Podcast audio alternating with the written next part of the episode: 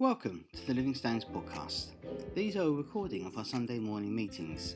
We pray that these will be a blessing to you. So please enjoy listening. If you want to know more, please contact us at office at livingstoneschurch.co.uk. Good morning, Living Stones. Please do take a seat. I just looked at the time and thought we better get started. I was, it occurred to me this morning that you haven't seen Rob for a couple of weeks. Um, last week he had COVID, uh, which he's fine now, and this week uh, he's in New York. So don't feel sorry for him. He's fine. Yeah, he's on a work trip, so that's that's that explains his his absence for the last two weeks. Um, let's just uh, focus our hearts and just get into a place of prayer and worship in front of our, our Lord God. Father, thank you for this day, a day that you've made, a day where your people gather, your people long to, to hear your word, to hear your heart, and to worship you this morning. Father, put our hearts in the right place.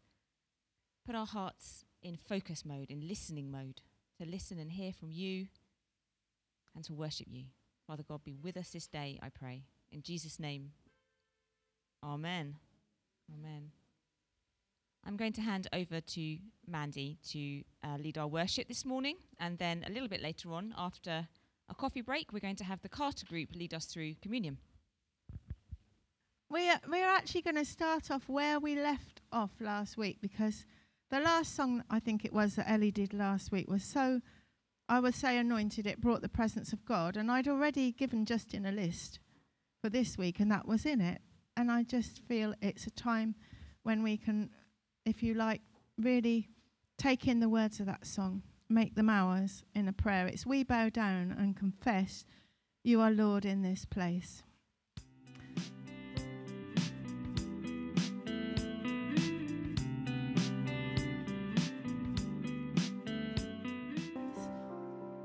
Lord, it says in your word that every knee shall bow and every tongue confess that you are Lord. Father, we choose to do that now, Father. We choose to say, like Evan Roberts said, bend us. Father, we come in humility, but we also come in hunger, Lord. We come in humility and hunger. We say, Father, bend us that we might be ruled by you, that we might confess, Lord, with our mouths that you are Lord in our worship, that you are Lord in our week, you are Lord in our heart, Father. You are all I need.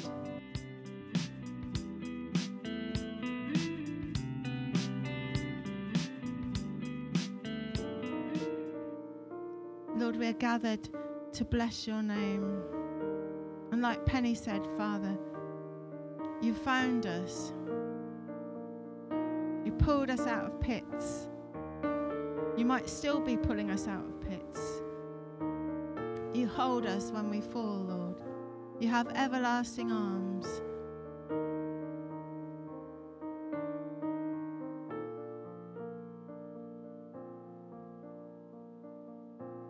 Father, we choose to bow before you, Lord. We choose to bend here, to ask you to bend our wills, Father, to submit to you.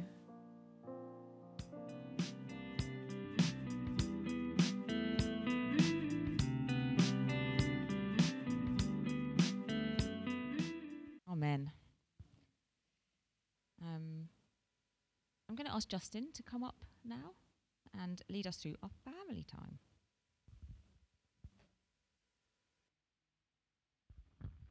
Good morning, everybody. Oh, we're not awake yet. so, family time. Uh, last week we um, mentioned that, or the week before, I think, that our family time theme was moving into food in the Bible. Now, we live on the coast.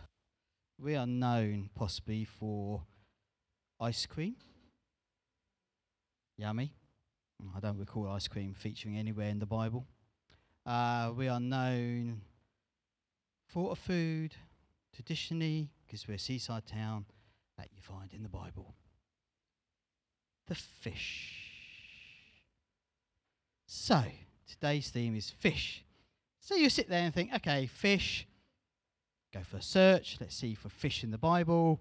Well, then you get uh, the traditional stories about fish, you know, and he was swallowed by a big fish.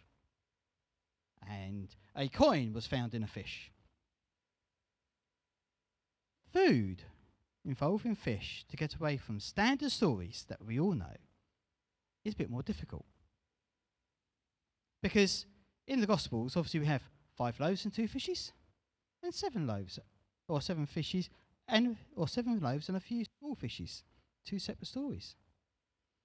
Go back to the beginning in Leviticus, and when the law, what they can and can't eat, gets laid out, they are told, all creatures living in the water, the seas, and rivers, you may eat that have fins and scales. That is a fish. It is not prawns, crab, lobsters, none of that. It is a fish. In Numbers, when they were wandering around the desert and in a moaning point, um, if you look at it in the message, it says, and some fit misfits among the people started to moan. We remember when we used to eat fish in Egypt and we had it for free. And that's about it in the Old Testament about eating fish. It's an important thing in that little bit in Numbers, okay? And actually in that bit in Leviticus. Because if you actually dive into what they're really saying, there were slaves in Egypt. Therefore, they would have to earn or paid or grovelled for almost everything they got. But they were moaning that they weren't able to have the food they used to have because they used to eat fish for free. Look what he says in Leviticus. Living in the seas and rivers, you may eat anything that has fins and scales. Now, fish as a food source at that time is something that they wouldn't have to cultivate. You don't have to tend fish in the sea or in the rivers, technically, um, like you have to sheep or cows or crops. You could rock up and fish and grab yourself something to eat. Now, those of us who fish know it's not quite as simple as that. Uh, sometimes you can sit there for a whole day and not catch anything. Uh, and those of you who like to fish or have fished or have been around fishermen, especially mackerel season, um, you catch a fish, then there is more you have to do to it than that to eat it. Um, now, I've been brought up by the seaside all my life, and as a family, we didn't fish. I never fished until I met Corin in um, the mid 80s, and her granddad came down and said to me, What do you mean? You live by this seaside and you've never fished? We're going to get you fishing. So we started fishing, and we started mackereling. Now, Chloe sitting over there hates fish. She hates the whole thought of it. So poor Chloe used to sit there on the beach after school. We would have the kayak out and the mackerel rods, and we would mackerel, and be Charlie uh, catching mackerel, getting the knife out, gutting them on the beach, throwing the stuff back out for the seagulls, feeding the seagulls, and I'll be cooking. And they'll be Chloe the other side of the groin with another pan having her sausages cooked as far away from the fish as possible. But it's a free food source. I'm going to tell you a story from John about fish and fishing. John thought this story was so important that this is the story he finishes his gospel with. I'm going to need some props. When you go fishing, you have to have a kettle. And you have to have your um, your kit bag and and a barbecue. Right. Okay. And if you're going to fry fish, you need a frying pan. Right. So, this story happens after the resurrection. Jesus died and he's come back and he's visited the disciples already. And somewhere between that visitation and this point, have decided they are going back to Galilee. And the ones who lived in Galilee were men. And had time on their hands. They didn't really know what life was going to be. They were probably also still scared for their lives, didn't know. Their whole world had just been turned upside down. Twice. Once when Jesus died, once when he came back again. So they went back to something they knew about. And they said, let's go fishing. Now, they got in their boat and off they went out. Now, the implication of this story is actually they used to go fish at night and go with the boats and get the nets out, and therefore they'll come back to the beach in the morning, hopefully with a catch. So they're out in the boat and they're fishing. Now, we know through various stories in the gospel that they didn't just stop fishing and stop going in boats, because every time they seemed to go back to Galilee, they were in a boat or they were fishing, they were doing something around their normal life or what was their life. So they weren't technically out of practice. But we're told that this is a night where they were incredibly frustrated because they caught nothing. As it came to the time to bring the boats back in, they started to come in and they saw a figure standing on the shore. And this figure turned and said, Morning! You catch anything good for breakfast? Now, as a fisherman, if you've been fishing all day and you've caught nothing, the one thing you don't want is some cheery bod to turn and say, Have you had a good day's fishing? Did you catch something? No. I've sat here all day. I've caught nothing.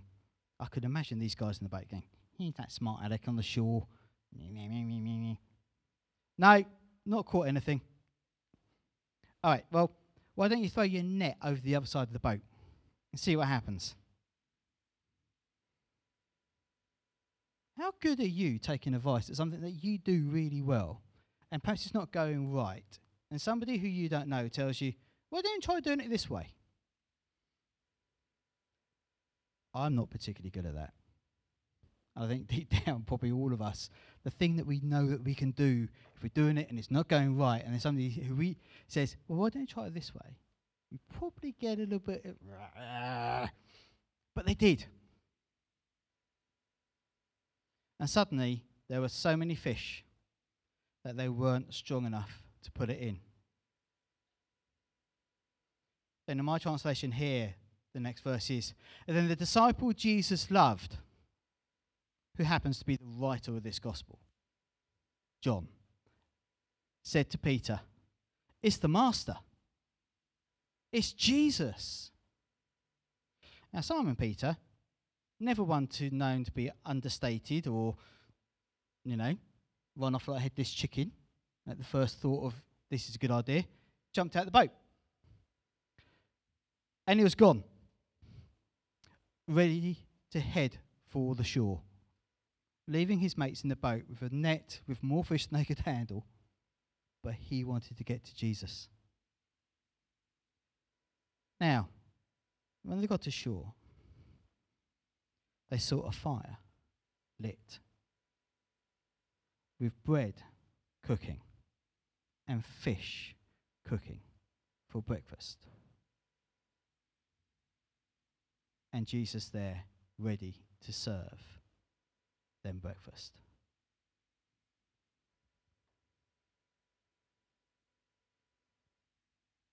Now,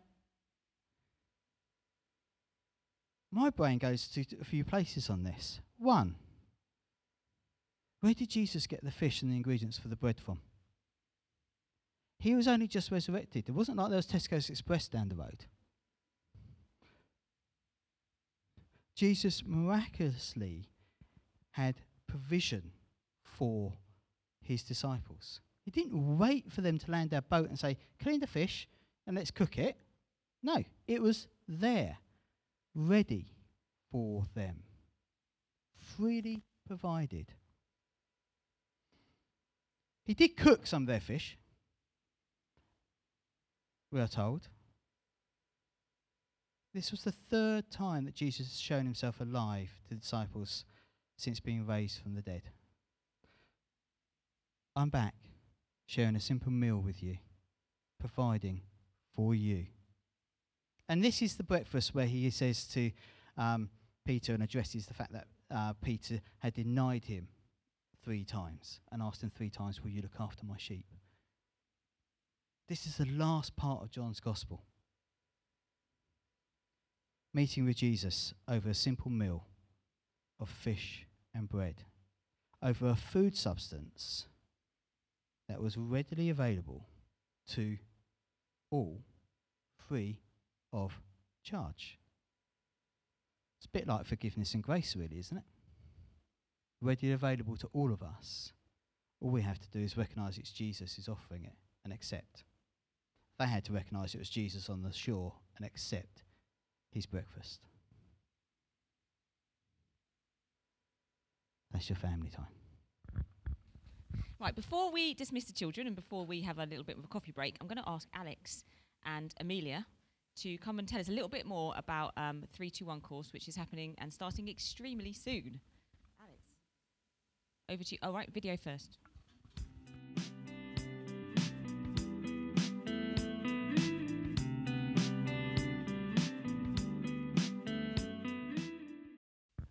Hello? Hello. Hi, everyone. That looks exciting, doesn't it? Um, that is a promo for the new version of 321 that has just been released. We thought we were going to get it on Monday. It hasn't reached us till Thursday. It's that fresh, and we are one of a very few pilot churches across the country who are going to be trialing it. And our course starts on Tuesday, the 26th of September. So that's a week on Tuesday. We're really excited. Um, I haven't actually seen the new material yet, but I love the graphics. I love that stained glass, the kind of new take on stained glass in church, and hoping that that's going to capture imaginations. So, one way you could tell friends about it, you could just share that clip with them and say, This looks I- intriguing. Fancy coming along with me? So, that's just another option of how you can reach them. Um, what we're going to do today is demonstrate a couple of ways to invite people on the course. Um, I was just thinking along the lines of, I mean, I was going to say all sorts, but what Justin said has kind of changed it a bit. Um, you know, in Jesus, so they come back, they come back to the beach, and they haven't got any fish, and they think they know what they're doing. So we all think we know what we're doing, don't we? In terms of, well, I can't tell that person about Jesus because of this and this, and I, I wouldn't do it that way. So this is just an invitation to rethink it. Maybe put your net the other side of the boat and see what's there. We've still got a week before we start. So here's a demo. Hiya. Um, I haven't got long, but I just wanted to tell you, um, well, I'll give you this, okay? It's a course happening at my church. I think you should go.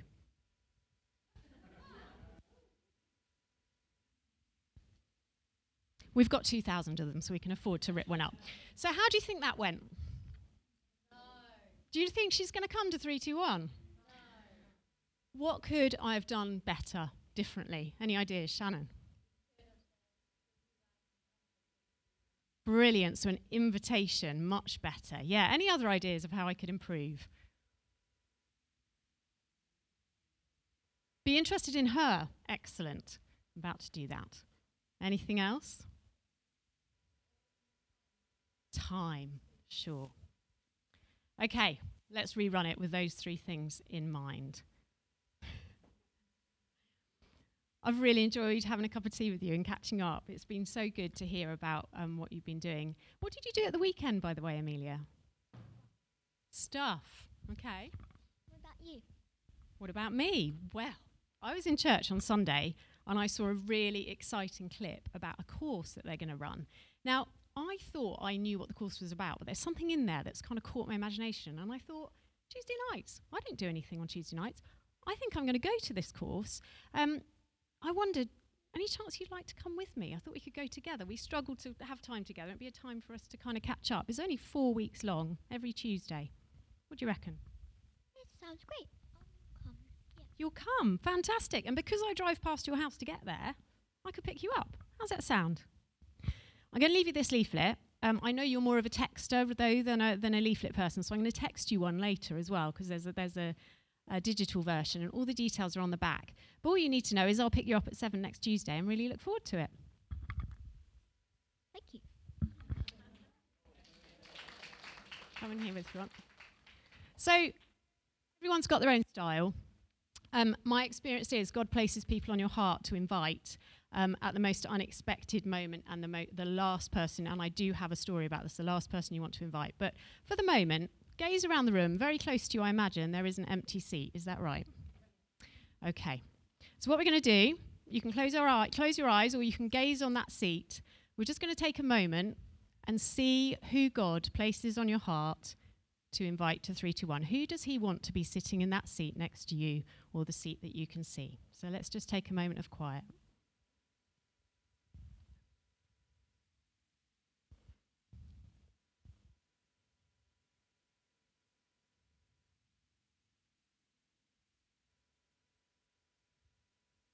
Dear Lord Jesus, as we look around um, our small family, we see the empty seats in our church, and we ask you to guide us, to place on our hearts the people that you would have us reach out to. Whoever it is, Lord, that has come into our mind in the last few moments, I pray that we feel that quickening in our hearts, that impulse to act on it, and that we can't rest in the next week until we have. Amen. I want to give great detail about what God's done to me because, all being well, this person who I've invited is going to come, is going to be saved, and is then going to be part of our church. So I can't be negative about them. But they are a colleague who I find particularly difficult. I've invited quite a few people on 321. I feel a bit like I'm having a party and no one wants to come. And it's been a bit it's been a bit disheartening if I'm really honest for me and Rich, been quite disheartening. And then the other day I was on a work call and this colleague was going on and on and on. I was thinking I've got to do some work. I wish they would just I'm it, not using a pronoun. They would be quiet. And then that person started talking about scripture and their hairdresser being a Jehovah's Witness and giving them a a scripture and she couldn't get her head around it. And I thought, okay, I can see what's happening here. So I said to her, Would you share the scripture with me? Can I have a look? Um, and then that person also said, You know, I, I wanted to get in touch over the summer. I've been having a really tough time. I wanted to ask you to pray. And I knew, I knew that God was saying, This person. And I thought, Really? So I have. I've invited that person a couple of days ago, and they said, can you let me know a bit, closer to the time? And I'm thinking, okay, it's 10 days to go, but yes, sure. So um, I have been moved out of my comfort zone for sure, and I'm praying that that person will join us on this course. Um, things to mention, other things that you can do. If inviting someone one to one is not your thing, absolutely fine. There are flyers, as you can see, on your tables, and there is a box at the back. That box needs to be empty by the end of today. Please take them with you. You can make paper aeroplanes with them and throw them out into the street if you want, but we just need to get them out there in the next week. I had a really surprising, I think it was um, Monday evening when Amelia was at Acro. I popped down here and I was going to do something completely different. I was going to a diff- different street, but I didn't have the lock to my bike, so I ended up leaving my bike here in Community Wise and thought, well, I can only do the ones along here. And I ended up going into the businesses along here about six o'clock on Monday evening. And I tell you, the welcome I got. The Crown Pub has got loads of these. You know, they had a bit of a smirk, but they definitely took them. Aroma Restaurant. He said, I'll put them out on the tables for people. Crown's Antiques. He said, no problem, I'll spread them round. So if anyone is here around this area during the week, I would really welcome. There's a hairdresser's along there that was closed, not the barbers. She didn't want them, but um, well, she took one for herself. But the hairdressers, I'd love to get some in there. And then there's a cafe round to Waitrose and the pub down there, the Star Inn. So if anyone feels bold enough just to go out during the day, people were really receptive and just leave a pile there. If that's not your thing, Amelia, we've got some clipboards here.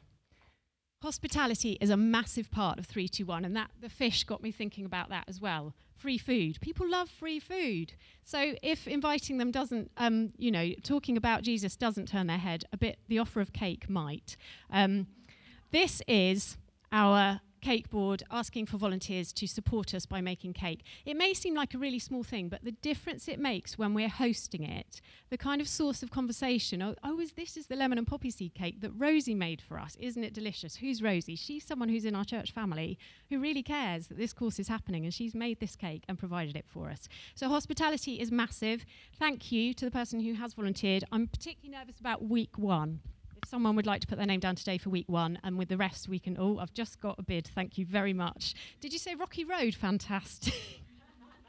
Lewis makes amazing for Rocky Road. Anyway, that will be at the back at the end with a um, pen, as will. We're doing okay with the map around the streets here, but in the next week, it would be brilliant to get a few more of them done. Come and see me at the end, and we can agree kind of which road you might be able to cover. It's really quick. Amelia and Rich did one a session yesterday, didn't you? And you just zip up and down, get them through the letterboxes, and get them out there.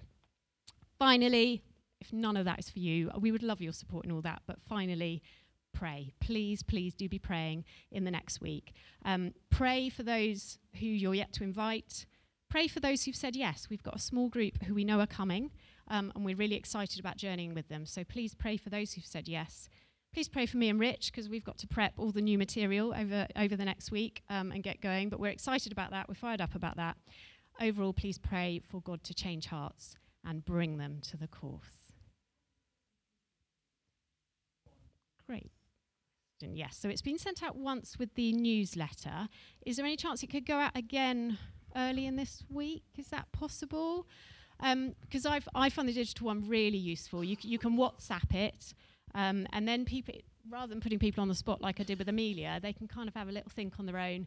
And I've had instant responses of thanks but no thanks, others of I'll have a think about it, um, others of it's not for me but I'll pass it on to Fred, and that kind of thing. So, yes, if we can get that sent out. That'd be brilliant. Yeah, so out with the podcast on Tuesday. Thank you very much. And do come and chat to me after the service with the clipboards. I get a real sense of excitement when I hear Alex talking about 321. I'm really excited for it. And um, I just wanted to emphasize again about the, the, tech, the digital thing is brilliant. I sent a, a message to so- someone last year. They didn't come, but they said, Oh, thank you. I was just thinking about all this. I, really? Were you? you know, yeah, they were. They were because they don't necessarily share everything with you. So, it, yeah, it's, it's an incredible. Um, there's so many different ways to, to invite people. It's brilliant. So let's uh, let's be praying for that. I'm going to ask the. Um, I'm going to send around the offering first. Um, does anybody want to hold a furry giraffe? Oh, Shannon does. All right then. Oh, Shannon. Oh, Amelia, do you want to hold the?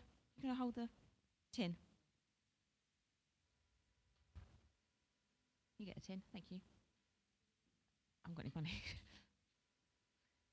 there you go. And sh- uh, do you want to put your? And I'm going to pray for the children as they as they leave. Dear Lord, we thank you for our children who are in some ways such brilliant ambassadors for you, Lord, way better than some of us grown-ups. Lord, we just pray your blessing on them this morning as they as they share um, your word with Justin. In Jesus' name, Amen.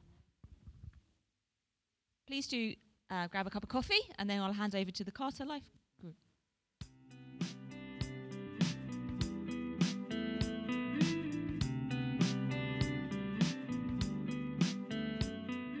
going to share communion together, and uh, uh, Penny is, is going to share a few thoughts, first of all, about uh, the bread uh, of, of the communion, uh, and then I shall do something similar, thinking about the wine, and Claire's going to bring a thought tight together, and then we'll, we'll share communion, and then at the end we'll have just a, a quiet time together. So that's, that's the, the pattern, and Penny, or wait, you'll need do I that. need this? You'll need I that. need it's, that. it's on. It's on, right. Okay, yeah?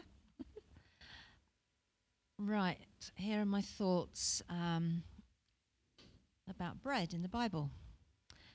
In the Bible, beginning in the Old Testament, bread is used as a symbol of God's provision and of life, and was a well developed concept as such. It was deep rooted in the culture of the people's lives, and it was considered to be vital along with water for daily existence.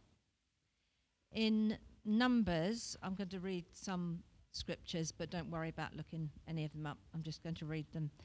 In Numbers 21, verse 5, the Israelites spoke out against God and against Moses, saying, Why have you brought us out of Egypt to die in the wilderness? For there is no bread, nor is there any water. Without bread, the Israelite felt his life was in danger. Bread was counted as the staff of life. There are several scriptures in the Old Testament referring to the staff of bread, which supports life. In the New Testament, Jesus himself said to Satan that man shall not live by bread alone when tempted in the wilderness to turn stones to bread. He was quoting from the uh, Old Testament book of Deuteronomy. So, bread was very definitely a mainstay of the Israelites' life and the concept that it represented life. They just they understood this concept. Uh, we read in Leviticus chapter 24 um, that God established the wilderness tabernacle, tabernacle for worship, and He gave instructions for the building of a table to be called the table of the showbread. Hang on. Every Sabbath, the priests of the tabernacle would arrange 12 loaves of bread, called the bread of the presence, on the table near to God's presence in the holy place. So I'm just going to read now from Leviticus chapter 24, uh, verses 5 to 9. Then you shall take fine flour and bake 12 cakes, that's bread of the presence, showbread, with it. Two tenths of an ephah shall be in each cake. You shall set the bread of the presence in two rows, six in a row, on the pure gold table before the Lord. You shall put pure frankincense beside each row, so that it may be with the bread as a memorial portion, an offering by fire to the Lord. Every Sabbath day, Aaron shall arrange the showbread before the Lord continually. It is an everlasting covenant for the Israelites. The bread of the presence shall be for Aaron and his sons, and they shall eat it in a sacred place. For it is for Aaron a most holy portion of the offerings by fire to the Lord, his portion forever. I just found it um, thought provoking in verse 9 that Aaron and his sons were told that the, uh, the bread of the presence for them to, to eat, and it was Aaron's portion forever. Aaron was the high priest in the tabernacle.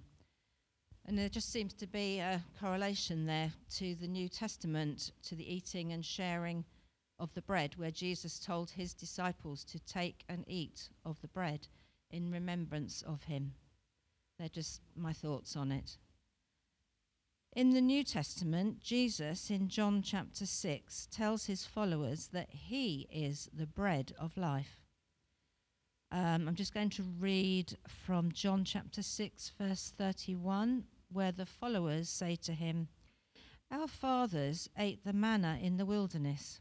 As it is written in Scripture, He gave them bread out of heaven to eat. Then Jesus said to them, I assure you, and most solemnly say to you, it is not Moses who has given you the bread out of heaven, but it is my Father who gives you the true bread out of heaven. For the bread of God is he who comes down out of heaven and gives life to the world. Then they said to him, Lord, always give us this bread. Jesus replied to them, I am the bread of life. The one who comes to me will never be hungry, and the one who believes in me will never be thirsty. Then in verse 51, Jesus also says, I am the living bread that came down out of heaven. If anyone eats of this bread, believes in me, accepts me as Saviour, he will live forever. And the bread that I will give for the life of the world is my flesh. So, Jesus is saying that he himself is the foundation for spiritual life, and without his death and resurrection, no one else can have life. To live physically, we need bread, or rice, or noodles, or potatoes, or whatever your staple or cultural food is. But to live spiritually, abundantly, eternally, we need Jesus, who indeed is the bread of life.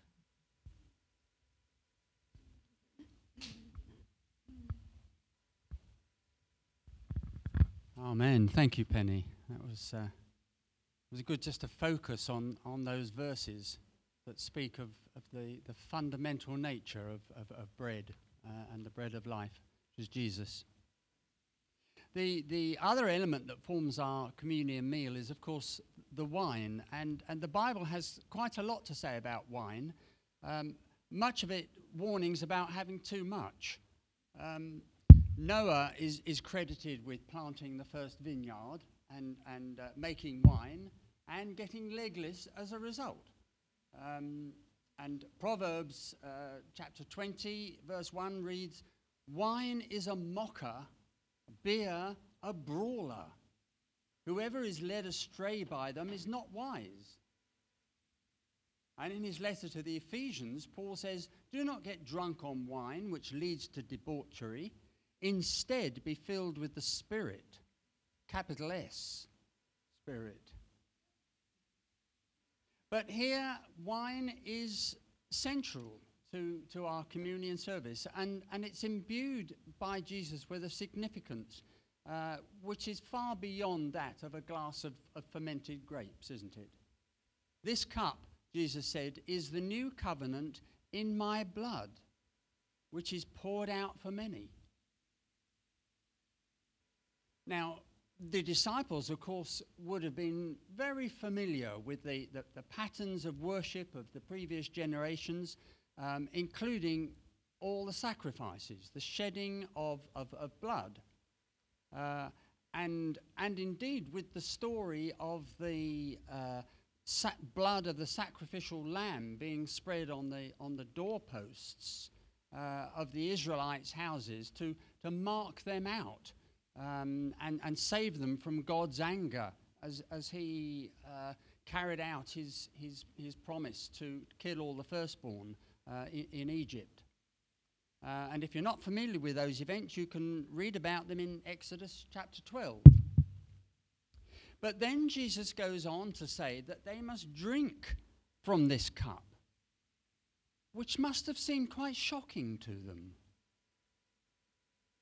in, in Leviticus chapter 17, it says, Any Israelite or foreigner living with them who eats any blood, I, this is God speaking, I will set my face against that person and cut him off from his people. For the life of a creature is in the blood. And I have given it to you to make atonement for yourselves on the altar. It is the blood that makes atonement for one's life. Uh, we read a lot in the Old Testament about blood being, being sprinkled around. Um, it's, it's, it's spread uh, on, on ears and thumbs and big toes and on the garments of, of, of Aaron and, of course, on the altar itself. But it's never drunk. And, and what the disciples and, and what we have to come to terms with, of course, is that Jesus was saying he is the sacrificial lamb and that it was to be his blood literally shed or spilt for us on the cross. And, and it's us recognizing and believing that, that that was and is essential for us to have eternal life. So there's nothing special about the wine, nothing especially holy about this wine. We don't drink it uh, together because it'll make us feel better or to give us a, a, a mystical experience. Uh, that's not what we do. We drink it to remind ourselves of the sacrifice that Jesus made and to say, Thank you for giving yourself. Thank you for going to the cross for me. Renew today my faith that is in you and you alone, and that I can stand before the throne of God. Jesus said to the disciples, I tell you the truth, unless you can eat the flesh and drink the blood of the Son of Man, you have no life in you.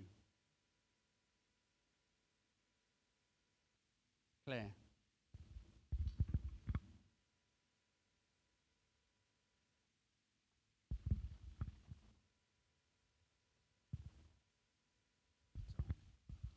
I'd really like someone to stand and hold this for me. I can't really cope with no. Sit.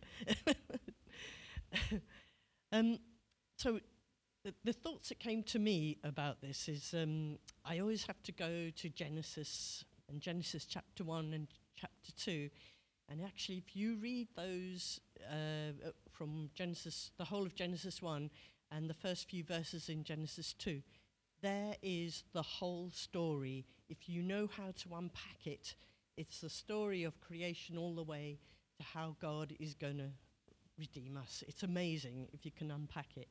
So, if you can remember what happened on the seventh day of creation, do you remember what God did? He rested. So, all creation was complete, the whole story from the end of time on that seventh day. So, Genesis uh, 2, verse 2, it says, By the seventh day, God had finished his work, the work he had been doing. So on the seventh day, he rested from all his work. Then the Lord blessed the seventh day and made it holy because um, it is because he rested from all his work of creating um, and all that he had done. So, can you pick up a repeated word in the verse? Rested and seventh day. Seventh day. Do you remember what the Lord said after all the other days? This is the morning, the evening, and the morning of that day. This day, he did not say that because it was the end, it was complete. And seven is a very special word if you see it in the Bible. It's, it's symbolic, it has no magical or myth, mystical meaning of its own. But when you see seven, you have to think complete. So it's about completing. So God rested on the seventh day. And he said it three times, and three is also another uh, powerful reminder, and it means divine fullness, perfection. So everything on that, it was perfect. Um, and there was no morning and evening because that day goes on forever. Now, we all are familiar with the Sabbath day. What does Sabbath mean?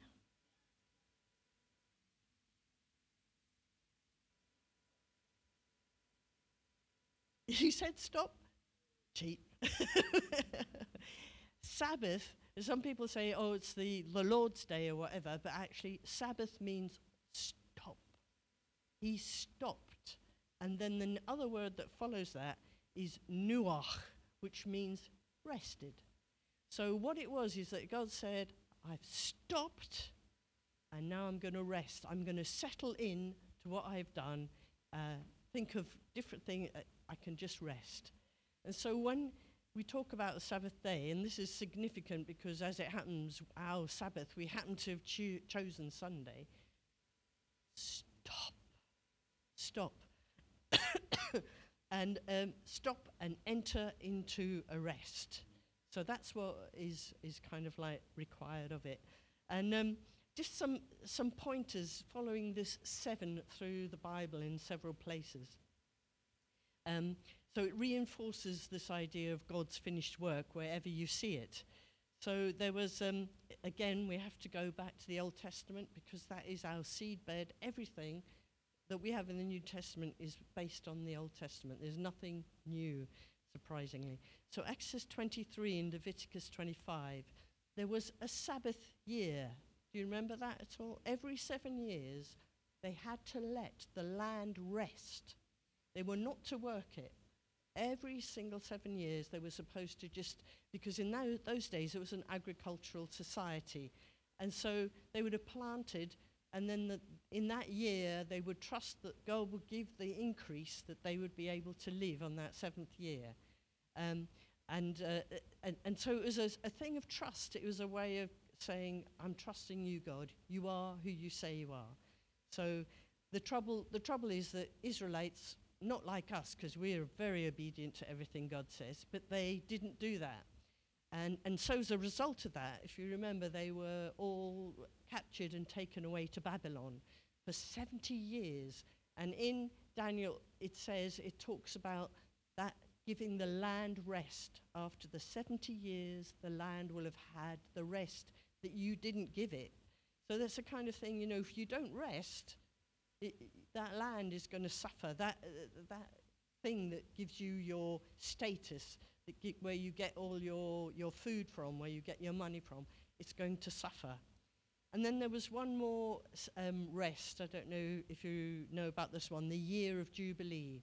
That was seven times seven years. So at the 49th year was the year of the Jubilee, a tremendous, a- an amazing thing that God instituted. That all debts, any debt you had, would be you'd be released from it. If you were a slave, you were released from it. If you had borrowed something from your neighbor and you went into that year, you could keep it. You didn't give it back. It was an amazing uh, year of freedom and, um, i- i- you know, uh, uh, prosperity. It's the way you would, you know, if you'd sold yourself because you got into trouble, you sold yourself as a slave, you were now restored. The land that you'd, you'd sold was given back to you so you could start to live again and, and cultivate it. And, um, you know, this way God would stop people empire building, owning populations of people. You would still be God's people. You wouldn't be owned by someone else. And so it was the year of liberty. So you think, oh, yeah, well, this is all very nice because they didn't do it. So, uh, uh, I mean, can you imagine what a tremendous testimony that is to the people around? Such liberty. And so you think, is there anything like that in the New Testament? And um, if you remember, there's a passage in Isaiah that points to this year of Jubilee where the slaves are set free, where people are healed. And um, if you remember, Jesus went on the synagogue, uh, into the synagogue and he read Isaiah 61. And, and he says, uh, this is in Luke 4, there's several versions, but this is Luke 4. He went to Nazareth where he'd been brought up. And on the Sabbath day, he went into the synagogue, as was his custom. So he used to go to synagogue. He's a, uh, he, he, he followed the, the Jewish ways. He stood up and read, um, and read, and the, uh, the scroll of the prophet Isaiah was handed to him. Unrolling it, he found the place where it is written, The Spirit of the Lord is on me, because he has anointed me to proclaim the good news to the poor. He has set me to proclaim freedom to the prisoners, recovery of sight to the blind, to set the oppressed free, and to proclaim the year of the Lord's favour, which was the year of Jubilee. So Jesus is our Jubilee. We have got freedom. We are slaves set free. And we were singing about being a slave to fear. We're free of that if we can give that um, over to the Lord. So he rolled up the scroll, gave it back to the attendant, and sat down. And everyone's eyes were on him in the synagogue. Um, they were fastened to him. And he began saying to them, Today that scripture is fulfilled in your hearing. so Jesus sent a message that he had come to set them free. Um, but the thing we need to remember is this came at a very high cost. This cost his life. And that's what we're, we're talking about now. We're talking about the bread, um, the bread and the wine. And he, he brought in a new covenant. And when you bring in a covenant, you have to bring in meal and you have to pour out blood. And these are parts of signs of a new covenant. So the bread is broken. So Jesus' life was broken open for us, and the blood was poured out, and that's his blood. And we were talking about um, the blood, the life of the flesh is in the blood. So when, although we're not drinking his blood, but in his blood is our life. In the bread there is life for us. So that's like uh, communion. And the other thing about it is it brings this new covenant brings in forgiveness. We are forgiven. We don't know how bad our sins are because if we did, we would love the Lord with all our hearts and all our minds, and we would love our neighbour as ourselves if we really, really saw it. But there are times where God is so gracious and He reminds us, and we can enjoy that liberty, that jubilee. Um, I just thought I'd draw your attention that I, I don't know if you realize that this time, this very moment, w- the Jews are celebrating Rosh Hashanah, which is their new year. Um, and it's a, it's a marvelous time. It's a time where they refocus their lives on God. They refocus it away from all their work, all their anxiety, and they focus back to the Lord. And in 10 days' time, there's Rosh Hashanah, um, oh no, Yom Kippur, where they, as the Day of Atonement. But Jesus is our atonement. Jesus has set us free, and that is an everyday for us. Um, and there's a little, uh, a, a little tradition that they started fairly recently in Jewish, uh, in the Jewish community. Uh, it's about the 13th century.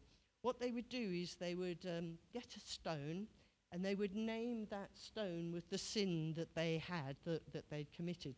And then they would throw that stone into what they called living water. So, living water is moving water. That's what living water is. And this comes from Micah. It's such an obscure little verse that they've made this tradition, but it shows how much they know their Bible. So, it's Micah 7, verse 18. Who is a God like you, who, who pardons sin and forgives transgressions of the remnant of his inheritance? you do not s- uh, stay angry forever, but delight to show mercy. You will, um, you will again have compassion on us. You will tread on our sins underfoot and hurl our iniquities into the depth of sea. So, uh, what, I, uh, um, what I thought, of, I was thinking about that little tradition. Jesus is our living water, and we can throw our sins into that living water, washed away. Uh, we have the blood and we have the wine, and we have Shabbat. And when I think of that word now, I think of hearing, I can hear God saying, Stop! Just stop! Rest. And rest from our anxieties, rest from our fears, rest from the worries of work, rest. Jesus has come to bring us rest. And he's come to give us, through this meal, we can have rest, we can have peace with him. And praise him. I just praise the Lord for that. Thank you.